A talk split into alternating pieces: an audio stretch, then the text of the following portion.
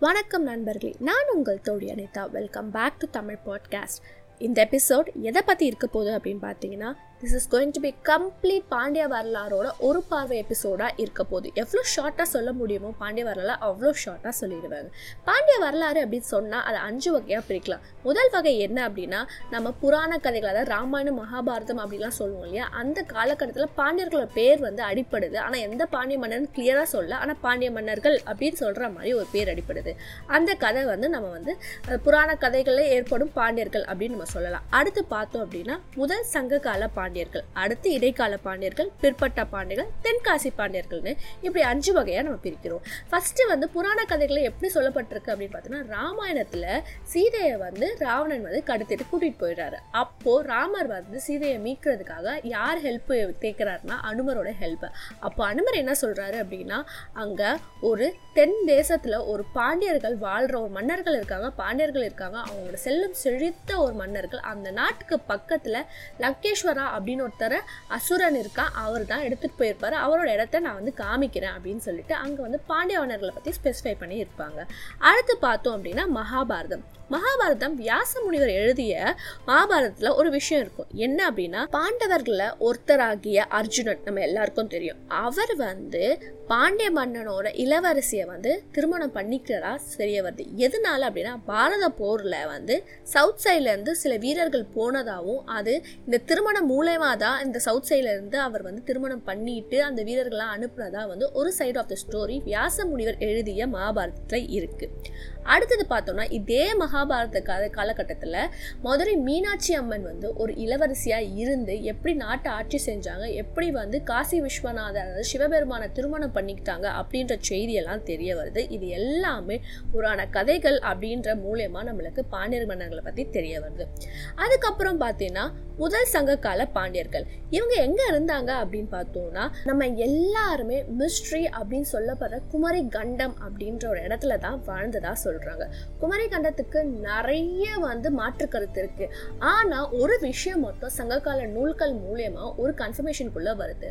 என்ன அப்படின்னா குமரி கண்டம் வந்து ஒரு கண்டமா அதாவது ஒரு கான்டினென்ட்டா இல்லைனாலும் ஒரு நாடா இருக்க வாய்ப்புகள் அதிக சான்சஸ் இருக்கு. ஏன்னா அங்க வந்து ஒரு மன்னர் வாழ்ந்ததாகவும் அங்க இருக்க ஒரு பக்குருளி அப்படின்ற ஒரு ஆறல வந்து அவர் வந்து திருவிழா எடுத்ததாகவும் ஒரு சங்ககால நூட்கள்ல மென்ஷன் ஆயிருக்கு. ஸோ மென்ஷன் ஆயிருந்தா ஆப்வியஸா அப்படி ஒரு நாடு இருக்க வாய்ப்புகள் அதிக சான்சஸ் இருக்கு. அந்த மன்னர் யாரு அப்படின்னா படிம்பல்ல நின்ற பாண்டியன். இவர் தான் முதல் சங்ககால பாண்டியர் அப்படின்ற ஒரு பேரும் இவருக்கு தான். இவருக்கு முன்னாடி நிறைய மன்னர்கள் இருக்கலாம் ஆனால் இவர் பேர் மட்டும் தான் நம்மளுக்கு கிடைக்குது. இவருக்கு அடுத்து பல்யக சாலை முதுகுடுமி பெருவழுதி அப்படின்னு தெரிய வருது.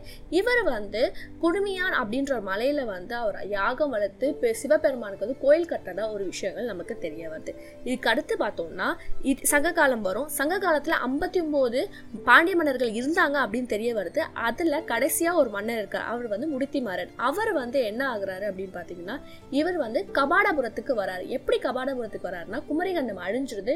குமரிகண்டத்துலேருந்து கபாடபுரத்துக்கு வராங்க. அங்க வந்து மறுபடியும் இரண்டாவது முறையாக கடல்கோள் அதாவது சுனாமி பெரிய சுனாமி வந்து ஏற்படுது. அப்புறம் கபாடபுரமும் அழிஞ்சிருது. அந்த கபாடபுரத்துல இருந்து தப்புன ஒரு மன்னர் தான் முடித்திமாறன் அந்த காலகட்டத்துல இருந்து இடைக்கால பாண்டியர்கள் அப்படின்னு பிரிச்சிருக்காங்க.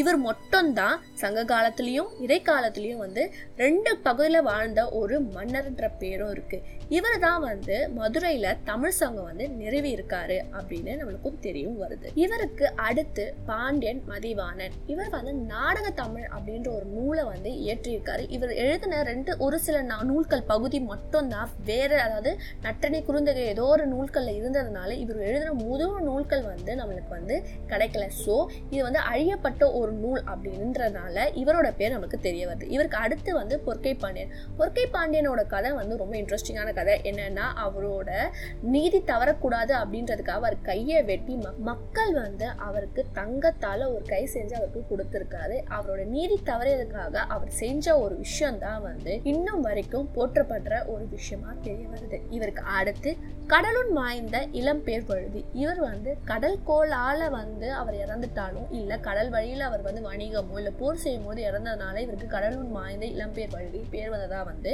வல்லுநர்கள் சொல்கிறாங்க இவருக்கு அடுத்து பார்த்தோன்னா பாண்டியன் அறிவுடை நம்பி. என்னன்னா இவர் வந்து அறிவுடை நம்பி அப்படின்னு அவர் பேர்லேயே இருக்கு. என்னென்னா எஜுகேஷனுக்காக ரொம்ப இம்பார்ட்டன்ஸ் கொடுத்தாரு. இங்கே வந்து தாழ்த்தப்பட்டவர்கள் மேலோர்கள் அப்படிலாம் கிடையாது படித்தவங்க எல்லாம் மேலோர்கள் படிக்காதவங்க எல்லாமே கீழோர்கள் அப்படின்னு இப்படி டிஃபரன்ஷியேட் பண்ணி மக்கள் கிட்ட எஜுகேஷனை ரொம்ப இம்பார்ட்டண்டாக வந்து இம்போஸ் பண்ண ஒரு மன்னர் கூட சொல்லலாம். இவருக்கு அடுத்து பார்த்தோன்னா ஒல்லையூர் தந்த பூதபாண்டியன். இவரை பற்றி வந்து ரெண்டு இன்ட்ரெஸ்டிங்கான ஃபேக்ட்ஸ் இருக்குது ஒன்று வந்து இவர் ஃப்ரெண்ட்ஷிப்க்கு எவ்வளோ வந்து ரொம்ப ஹானஸ்டாக ரொம்ப நேர்மையானவர் அப்படின்றது தெரிய வருது. இன்னொன்று வந்து அவர் எவ்வளோ அவர் மனைவி வந்து நேசிச்சாரு அப்படின்ற ஒரு விஷயமும் தெரிய வருது. ஃபர்ஸ்ட் பார்த்தோம் அப்படின்னா அவங்களோட ஃப்ரெண்ட்ஷிப்காக சேர சூழ குறுநில மன்னர்களை எல்லாரையும் எதிர்த்து ஒரு சில பகுதியை வந்து அவர் கேப்சர் பண்ணி கொடுத்துருக்காரு. ரெண்டாவது பார்த்தீங்கன்னா அவர் வந்து காதல் பண்ணி திருமணம் பண்ணிட்டாரு. அவர் வந்து இறந்துடுறாரு ஏதோ போர்க்களத்தில். ராணி வந்து என்ன பண்ணுறாருன்னா உடன்கட்டை எறிகிறாங்க ஆனால் அந்த உடன்கட்டை எரியும் பொழுது அங்கே இருந்த சான்றோர்கள் அதை வந்து தடுத்து நிறுத்துகிறாங்க நீங்கள் வந்து அழகில் மட்டும் கிடையாது நீங்கள் அறிவிலும் சிறந்தவங்க. நீங்கள் வந்து மன்னருக்கு பதிலாக ஆட்சி செய்யுங்க அப்படின்ற ஒரு விஷயத்த அங்கே இருக்க சான்றோர்கள் சொல்கிறாங்க அதை வந்து அவங்க மறுத்துட்டு என் கணவர் இல்லாத இந்த உலகத்தில் நான் இருக்க மாட்டேன் அப்படின்னு சொல்லிட்டு அவங்க உடன்கட்டை எறிகிறாங்க. இதன் மூலம் அந்த ராணியோட அறிவையும் அது மட்டும் இல்லாமல் அவங்க எவ்வளோ காதல் பண்ணியிருக்காங்க எவ்வளோ காதல் பண்ணி திருமணம் பண்ண அவங்களோட அன்பு வந்து இந்த மூலியமாக வந்து வெளிப்படுது. இதுக்கு அடுத்து பார்த்தோம் அப்படின்னா பாண்டியன் ஆரியப்படை கலந்த நெடுஞ்செழியன். இவர் யாருன்னு நம்மளுக்கு நல்லாவே தெரியும். எஸ் சிலப்பதிகாரத்துல வர ஒரு பாண்டிய மன்னர் தான் இவர். இவர் மீறி தவறுனால மதுரைய கண்ணகி எரிச்சிடுறாங்க. ஏன்னா அவங்க கணவனுக்கு வந்து ஒரு தப்பான தீர்ப்பு கொடுத்ததுனால. இதை வந்து நம்ம இன்னொரு அதாவது பக்கத்து ஊர்ல இருந்த பாண்டிய மன்னர்கள் இருப்பாங்க இல்லையா? குறுநில மன்னர்கள் குட்டி குட்டி குட்டி குட்டியா அங்க இருப்பாங்க பார்த்தீங்களா அவர் வந்து இந்த இடத்த வந்து ஆக்கிபை பண்ணி அவர் சேர மன்னர்கிட்ட இருந்து என்ன சொல்றாரு அப்படின்னா இங்கே இமயத்துல இருந்து ஒரு கல் எடுத்துட்டு வந்து கங்கையில் வந்து நீராடி அந்த ஒரு கண்ணகிக்கு வந்து சிலை செஞ்சு திருவிழாவை நடத்தி தான் வந்து மதுரையில் இருக்க எல்லா விஷயத்தையுமே வந்து அவங்க வந்து சரி செய்கிறாங்க அப்படி செஞ்ச ஒரு மன்னர் தான் துஞ்சிய நன்மாறன். இவங்களுக்கு அடுத்து தலையங்காத்து செருவென்ற பாண்டியன் அப்படின்னு இருக்காங்க. இவங்க வந்து சேர சோழ பாண்டியர்கள் எல்லாருமே ஒன்றா இருந்து ஔவையார் பாடின ஒரு மன்னர்கள் அப்படின்னு சொன்னாலே அதில் வர பாண்டிய மன்னர் தான் இவர். இவரோட ஃப்ரெண்ட்ஷிப்னால வந்து அவருக்கு நிறைய போர்க்களத்தில் பயங்கர சப்போர்ட்டும் அவருக்கு வந்து கிடச்சிது. இவருக்கு அடுத்தது பார்த்தோம்னா நிறைய வழுதி அப்படின்னு சொல்லப்படுற பல மன்னர்கள் இருக்காங்க. யார் யார் அப்படின்னா கருங்கையும் வட பாண்டிய பெருவழுதி பன்னாடு தந்த பாண்டியன் மாறன் வழுதி நல்வழுதி கூடங்காலத்து துஞ்சிய மாறன் வழுதி இளவதிகை பள்ளி துஞ்சிய நன்மாறன் குறுவழுதி வெள்ளியம் பழத்து துஞ்சிய பெருவழுதி இப்படின்னு நிறைய வழுதி பேர் சொல்ல சில மன்னர்கள்லாம் இருக்காங்க. இவங்களுக்கு அடுத்து அதாவது இடைக்காலத்தில் கடைசியாக ஆண்ட ஒரு மன்னர் இருக்கார். யார் அப்படின்னா நம்பி நெடுஞ்செழியன். இவரோட ஆட்சியில் மக்கள் எல்லாருமே ரொம்ப ஹாப்பியாக செல்வ செழிப்பாக இருந்தார் அப்படின்ற இன்ஃபர்மேஷன் மட்டும் தான் நம்மளுக்கு தெரிய வருது. இதுக்கு அடுத்து அப்படின்னு பார்த்தோன்னா யாரோட பகுதி வருது அப்படின்னா பிற்பட்ட பாண்டியர்களோட பகுதி வருது அதுக்கு முன்னாடி நம்ம தென்னிந்தியா முழுக்க யார் ஆட்சி செஞ்சுட்டு இருந்தாங்க அப்படின்னு பார்த்தோம்னா நம்ம கலப்பிரார்கள் தான் ஆட்சி செஞ்சாங்க இவங்க முந்நூறு வருஷம் கிட்டத்தட்ட முந்நூறு வருஷம் வந்து ஆட்சி செஞ்சுருந்தாங்க. இவங்க கிட்ட இருந்து தன் நாட்டை பறிச்ச அதாவது மீட்டை பறிச்சன்னு சொல்ல முடியாது மீட்ட ஒரு மன்னர் யாரு அப்படின்னா கடுங்கோன். இவர் வந்து பாண்டியர்களை ரொம்ப முக்கியமான ஒரு மன்னர் அப்படின்னு சொல்லலாம். இவருக்கு அடுத்து அவரோட மகன் வராங்க மாரவரமன் ஆவணி சுலாமணி இவரோட காலத்தில் தான் வந்து சடையவர்மன் மாரவர்மன் அப்படின்ற ஒரு பட்டம்லாம் இன்ட்ரடியூஸ் ஆகுது. இவருக்கு அடுத்து அவரோட மகன் சடையவர்மன் செழியன் சேந்தன் அப்படின்று இவர் வந்து ஆட்சிக்கு வராரு. இவரோட காலத்தில் பார்த்தீங்க அப்படின்னா பல்லவர்களோட ஆட்சி வந்து மேலோங்கி இருக்கு.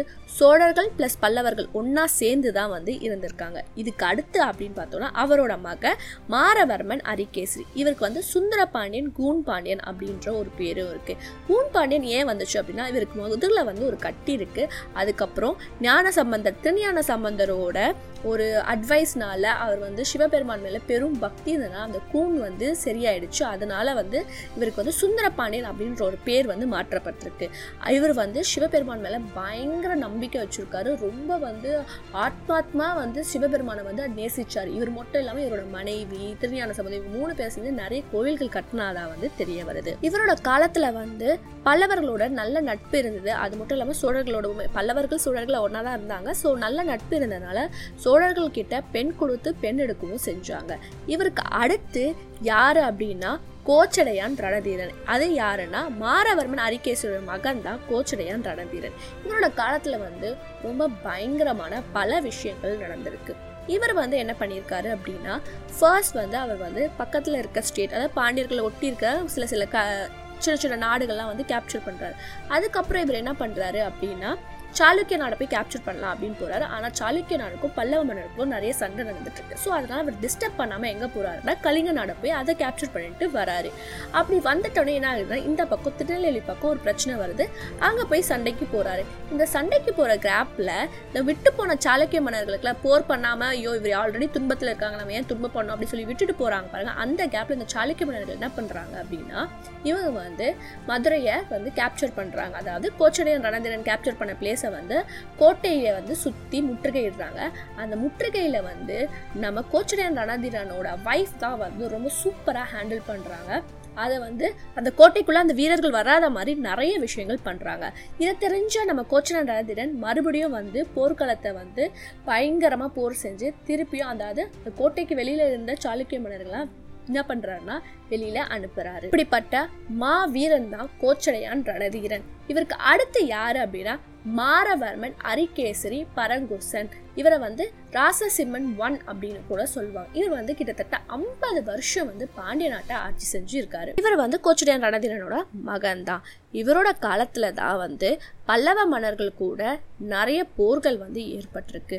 பாண்டிய நாட்டோட வடபகுதியில் வந்து பாண் பல்லவ மன்னர்கள் கூட ஒரு போர் ஏற்படுது. பல்லவ மன்னர் ஆப்போசிட்ல இருக்காங்க இந்த சைடு பாண்டிய மன்னர். அதில் வந்து இவங்க வெற்றி பெறுறாங்க. அதுவே பாண்டிய மன்னர்களோட வேறு பகுதியில் வந்து ஒரு சில போர்களை ஏற்படுது ஆனால் அதில் வந்து ஃபுல்லாக அவரால் கேப்சர் பண்ண ஒரு சில இடத்த மட்டும் தான் பாண்டிய மன்னர் கேப்சர் பண்ண முடியுது. மீதி செல்லது எல்லாமே பல்லவ மன்னர்கிட்ட போயிடுது.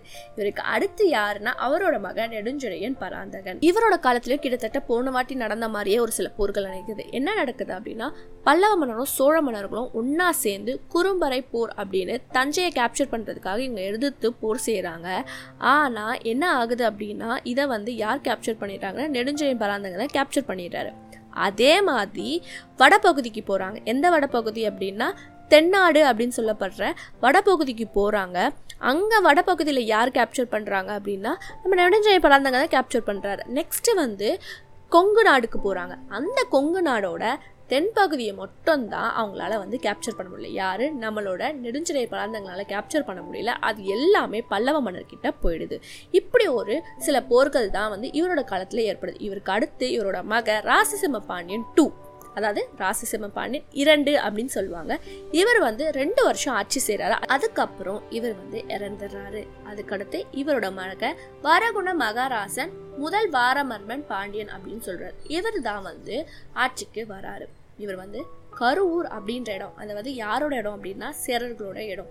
அந்த போர்க்காலத்தில் இவர் வந்து பயங்கரமாக போர் செஞ்சு அந்த இடத்த எல்லாமே வந்து அவர் வந்து கேப்சர் பண்ணிக்கிறாரு. இவருக்கு அடுத்து அவரோட மக சீமாறன் பரக்கசர் கோலகன். இவர் வந்து சீவல்லப்பன் அப்படின்னு ஷார்ட்டாக சொல்லுவாங்க. இவரோட காலத்தில் மொத்தம் ஆறு போர் ஏற்பட்டிருக்கு.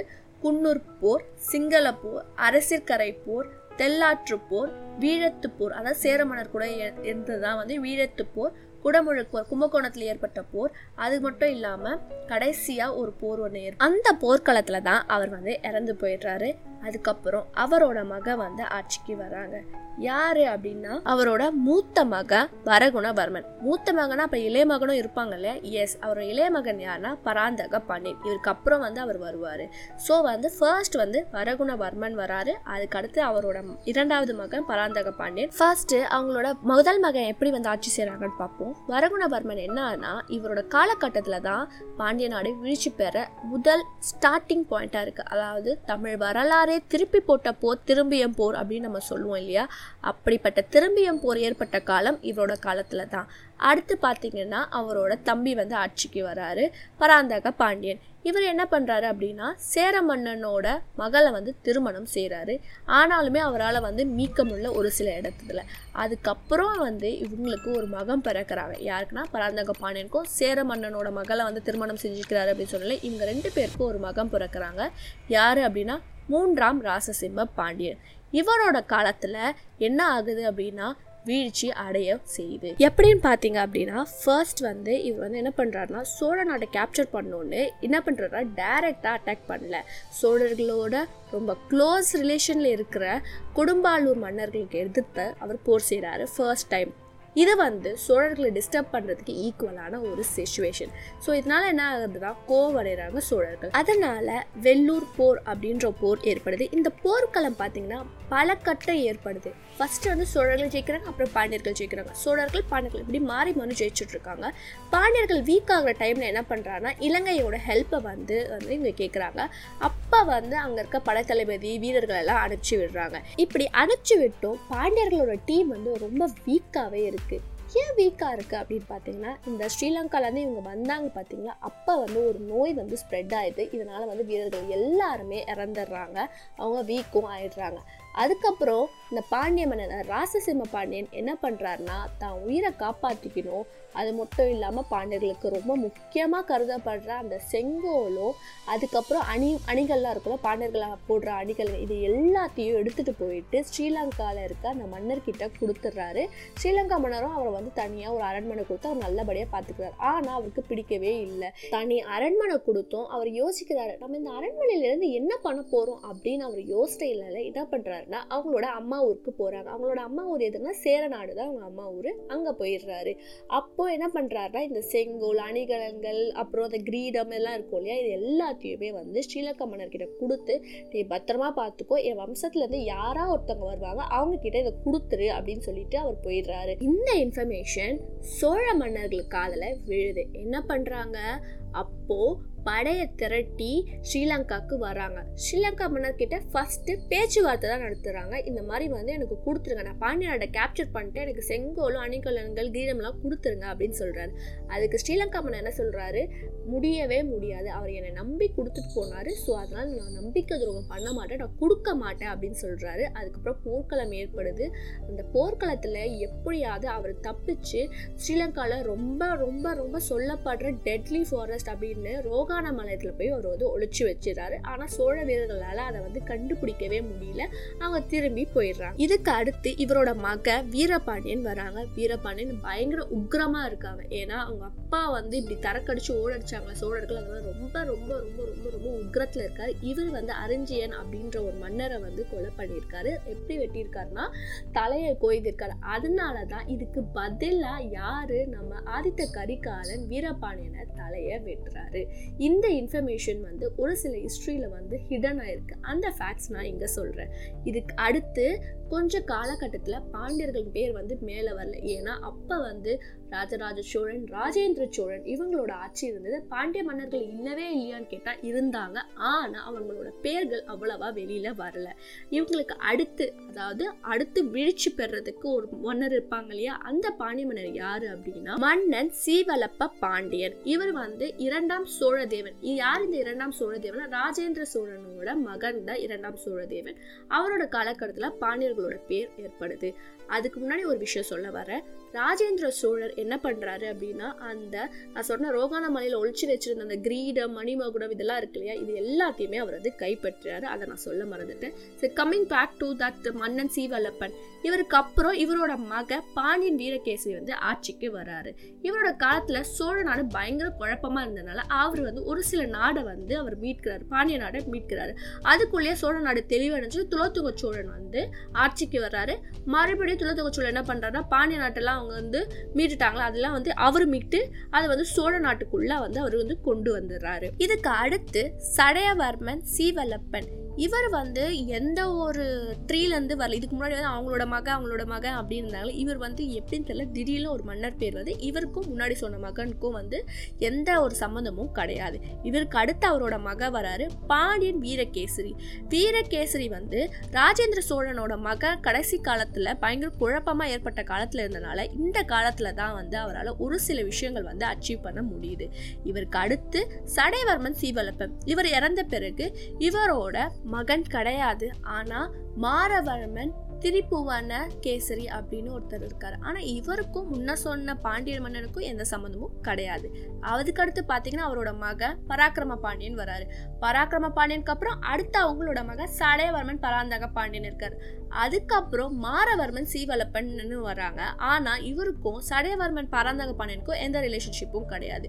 மாவரவர்மன் சீவலப்பன் இருக்கார்ல இவருக்கு வந்து ஒரு மகன் இருக்காங்க குலசேகர பாண்டியன். இவரோட காலகட்டத்தில் ஒரு சிம்பிளான ஒரு நல்ல விஷயம் நடந்தது என்ன அப்படின்னா பாண்டிய சிவில் வார். அதாவது குலசேகரம் பாண்டியன் காலத்திலேயே வேறு சில மன்னர்களும் இருந்தாங்க. யார் அப்படின்னா பராக்கிரம பாண்டியன். அப்புறம் அவரும் வந்தார். அவரோட மக வீரபாண்டியன் குலசேகரம் பாண்டியனோட மக வந்து விக்ரம பாண்டியன். இவங்கக்குள்ளே நடந்த ஒரு விஷயந்தான் Pandya civil war one and two இது வந்து ரொம்ப முக்கியமான வார் ஏன்னா சோழர்களை திருப்பி போட்டது பாண்டியர்களோட எழுச்சி காலம் நிறைய குழப்பங்கள் ஏற்பட்டு அதுக்கப்புறம் ஒரு தெளிவுபட்ட ஒரு காலகட்டம் வந்து இந்த வார்னால் தான் நடந்தது அப்படின்னு தெரிய வருது. இந்த வார்லாம் முடிஞ்சதுக்கு அப்புறம் ஒரு நாடு யார்கிட்டயோ போகணும் இல்லையா? அந்த பாண்டிய மன்னர் தான் விக்ரம பாண்டியன். விக்ரம பாண்டியனுக்கு இரண்டு மகன்கள். முதல் சடையவர்மன் குலசேகர பாண்டியன்.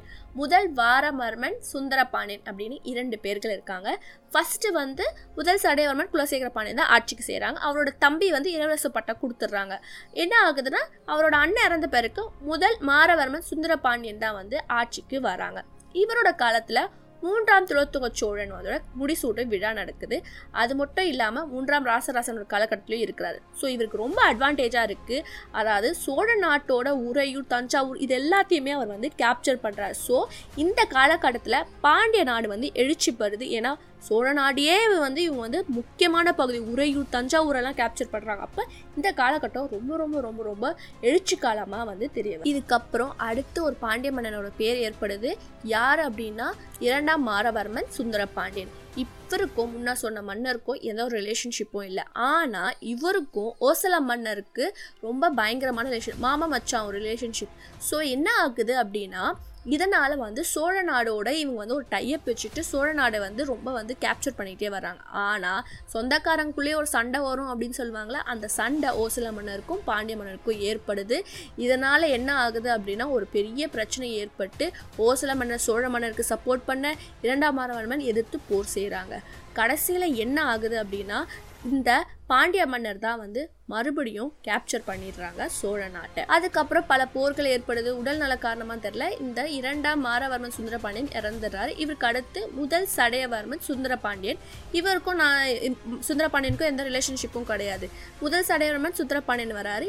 இவருக்கு வந்து இரண்டு மகன்கள் இருக்காங்க. சடையவர்மன் வீரபாண்டியன் சடையவர்மன் விக்ரமபாண்டியன்னு ரெண்டு பேர் இருக்காங்க. இவங்க ரெண்டு பேர் கழிச்சு பத்து வருஷம் எந்த ஒரு மன்னர் பேரும் கிடைக்கல. அதாவது நான் சொல்வது பாண்டிய மன்னர் பேர் கிடைக்கல.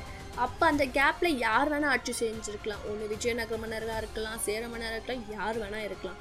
அதுக்கப்புறம் பாண்டவர்கள் மாதிரி அஞ்சு பேர் வந்து ஒரு பாண்டிய மன்னரோட பேர் எடுக்குது. அதில் முதல் அதாவது அண்ணன் சொல்லுவாங்களோ அவங்க யாருன்னா முதல் மாரவர்மன் குலசேகர பாண்டியன் அவங்களோட தம்பி சடையவர்மன் சுந்தரபாண்டியன் மாரவர்மன் விக்ரமபாண்டியன் மாரவர்மன் வீரபாண்டியன் குலசேகர மாவலிவாரன் அப்படின்னு அஞ்சு பேர் பாண்டிய நாட்டை பல்வேறு பகுதியை வந்து கிட்டத்தட்ட என்டையர் சவுத் இந்தியாவையும் பயங்கரமாக பிரித்து பிரித்து பிரித்து ஆட்சி செஞ்சுக்கிட்டே வந்தாங்க.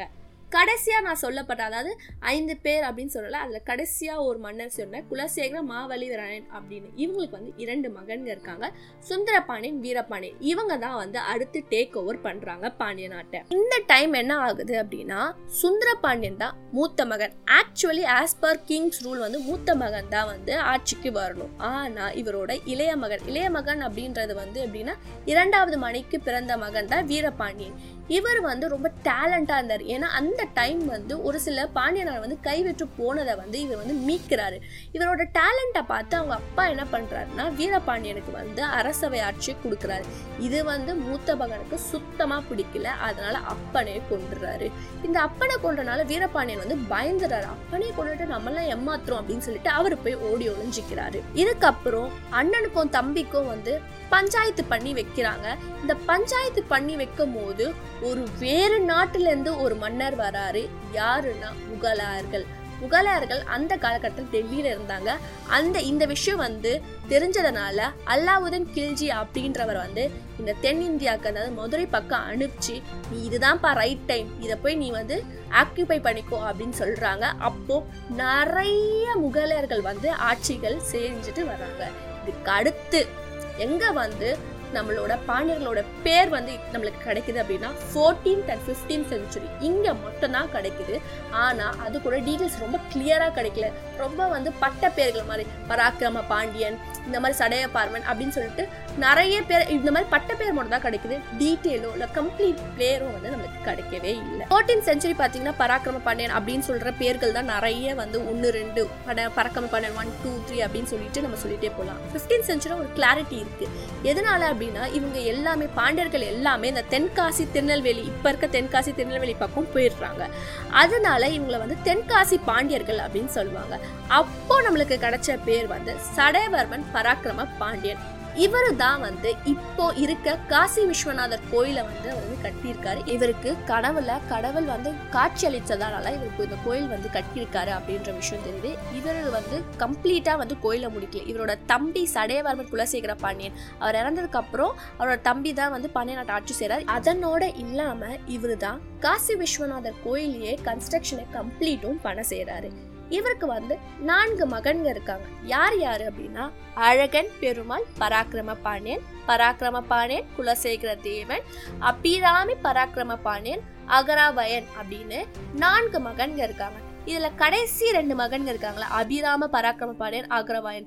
இவங்களோட மகன்க தான் அடுத்து பாண்டிய நாட்டை கேப்சர் பண்ணிக்கிறாங்க. இந்த அபிராமி பராக்கிரம பாண்டியனும் அகராவாயனும் இவங்க ரெண்டு குடும்பமும் தான் வந்து அங்கங்க பிரிச்சு வந்து பாண்டிய நாட்டை ஆட்சி செஞ்சிருக்காங்க. இதுல நம்ம ஃபர்ஸ்ட் அபிராமி பராக்கிரம பாண்டியன் அவங்களோட ஹைராக்கியை பார்த்துருவோம். இவங்களுக்கு மகன்க இருக்காங்க. யாரெல்லாம் அப்படின்னா சடவர்மன் பராக்கிரம பாண்டியன் அப்புறம் நெல்வேலி மாறன் வரகத்துங்க பாண்டியன் அப்படின்னு மூன்று மகன்க இருக்காங்க. இவங்களுக்குள்ள நெல்வேலி மாறனோட மகன் சடையவர்மன் ஆதிவீரம பாண்டியன் மட்டும்தான் இந்த பாண்டிய நாட்டோட ஒரு பகுதியை அவர் கடைசியா கேப்சர் பண்ணி இருக்காரு. அடுத்து நம்ம ஆக்ரவாயன் அவங்க வந்து இன்னொரு பகுதி ஆஃப் பாண்டிய நாடை வந்து கேப்சர் பண்ணி ஆட்சி செஞ்சுட்டு இருந்தாங்க அப்படின்னு சொன்னோம் இல்லையா?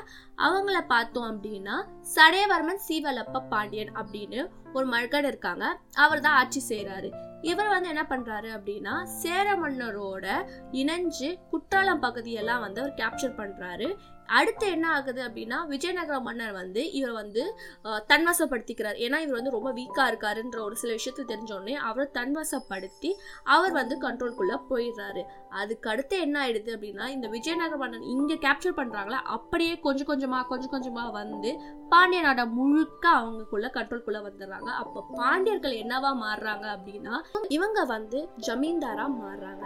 ஜமீன்தார் ஆகிறதுக்கு முன்னாடி ஒரு மன்னர் ஸ்டேஜ் இருக்கும் இல்லையா? அந்த மன்னர் ஸ்டேஜ்லேருந்து ஜமீன்தார் ஆன ஸ்டேஜில் ஒரு மன்னர் பேர் இருக்கும்ல அவங்க யார் அப்படின்னா வரகுணராம குலசேகர பாண்டியன். இவர் வந்து மன்னர்லேருந்து அப்படியே ஜமீன்தாராக மாறினார்.